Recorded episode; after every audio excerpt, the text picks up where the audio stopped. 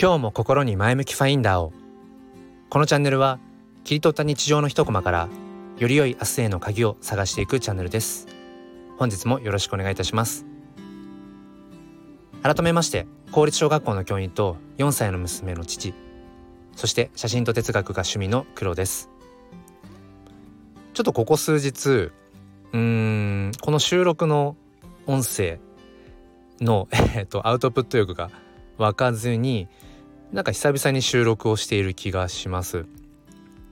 えー、確か前回えっ、ー、と配信放送したのはうんと4歳半の娘がねちょっとあの遊具から転落をしてあの一時ねあの意識を失うみたいなことがあってまあ事なきを得たんですけれどもっていう話が多分最後だったかなと思うんですがえっ、ー、とまあそこからそのアウトプット欲がなかったっていうところで、えー、まあ間にねそのコラボ収録配信なんていうのはさせていただいてるんですけれどもあの何、ー、でしょう今日のまあ本題というか話したかったことなんですがこの人生その物心がついてから、まあ、僕はまあ三十数年になるんですけれどもこの僕自身自分の人生が当たり前なんだけどずっと地続きで一本の線でつながっている、ね、同じ命としてつながっているはずなんだけど振り返った時になんか途中でこう途切れていたりだとかもしくはその別のえっ、ー、と一本の道にこう何て言うんでしょうか。あのだから一本の道でずっと続いてるような感じがしないって感じることってありませんか？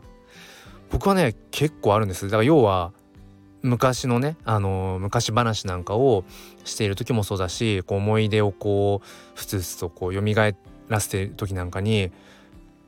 それその時にそこの場にいた自分と今の自分って同じ人間だよねってなんかこう疑わしくなる瞬間があるというのがこの感覚って伝わりますかね？もし伝わったら伝わりましたってコメントいただけたらすごくあのめちゃめちゃ嬉しいんですけどうん。なんかその自分ずっと物心ついた時からの自分まあ生まれた時からですね、うん、言ってしまえば生まれた時からずっとこれまでの人生を歩んでいるのが自分という一人の存在のはずなんだけどそう思えない瞬間がまあ多々あると。で今回もうんその先週の木曜日なので今日月曜日だから日土金木4日前か。その娘がねあの転落してっていうのは4日前のことなんですけれどもなんかここほんと4日間の間に多分また人生が一回うんとこれまで続いてきた一本の線がなんか途切れたというのかあた別の新たな線が発生したのかちょっと分かんないんですけどなんかねうーんなんとなく記憶が飛んでるというのかなんかねそんな感じになっています。でそこから考えられることとしたらやはり、まあ、自分のねその娘が一時まあその、まあ、命に関わりがあるかもしれないとかもしくは後遺症が何か残ってしまうかもしれないっていういわゆる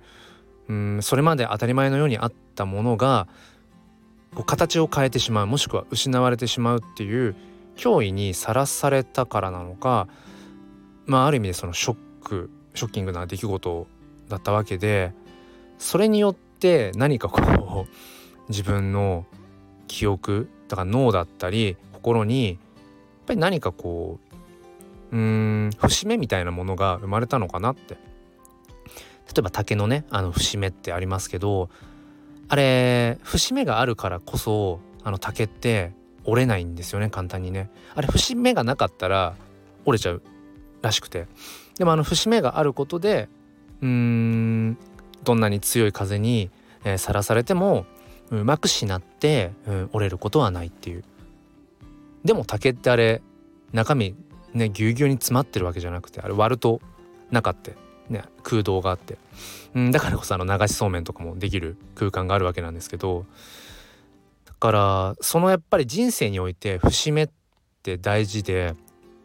ちょっと話飛んじゃうかもしれないですがいわゆるその儀式的なこと。うんまあ小学校とか中学校で言うのであれば入学式とかうん卒業式とか。ああいったちょっとこう改まってうん何て言うんでしょうか。改まって行うそういう形式的なねうんなんかこう伝統的な形を取るあの儀式っていうのはいわゆるこう節目なんて言ったりしますがなんかそういうことをすることで人生に節目を作っている。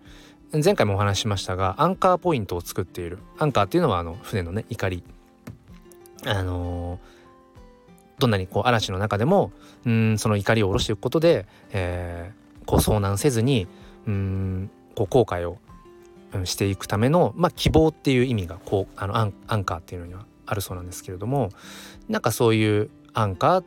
印ポイントをつけていく、まあ、節目を作っていくっていうきっと今回僕にとってはそういうこの3日間4日間の間にその瞬間があったんだろうなって。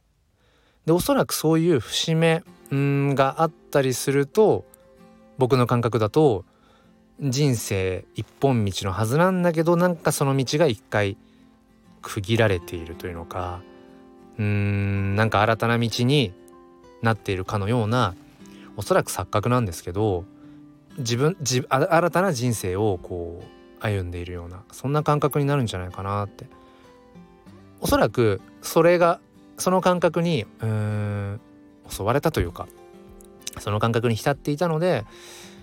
ここ数日はなんだかうんこうあまりね自分から自らのアウトプット欲っていうのがなかったのかなってまあ言ってしまえばなんとなくこうちょっとうんぼーっとしていたというか、うん、のかなっていうふうに思います。ただこうしてようやくまた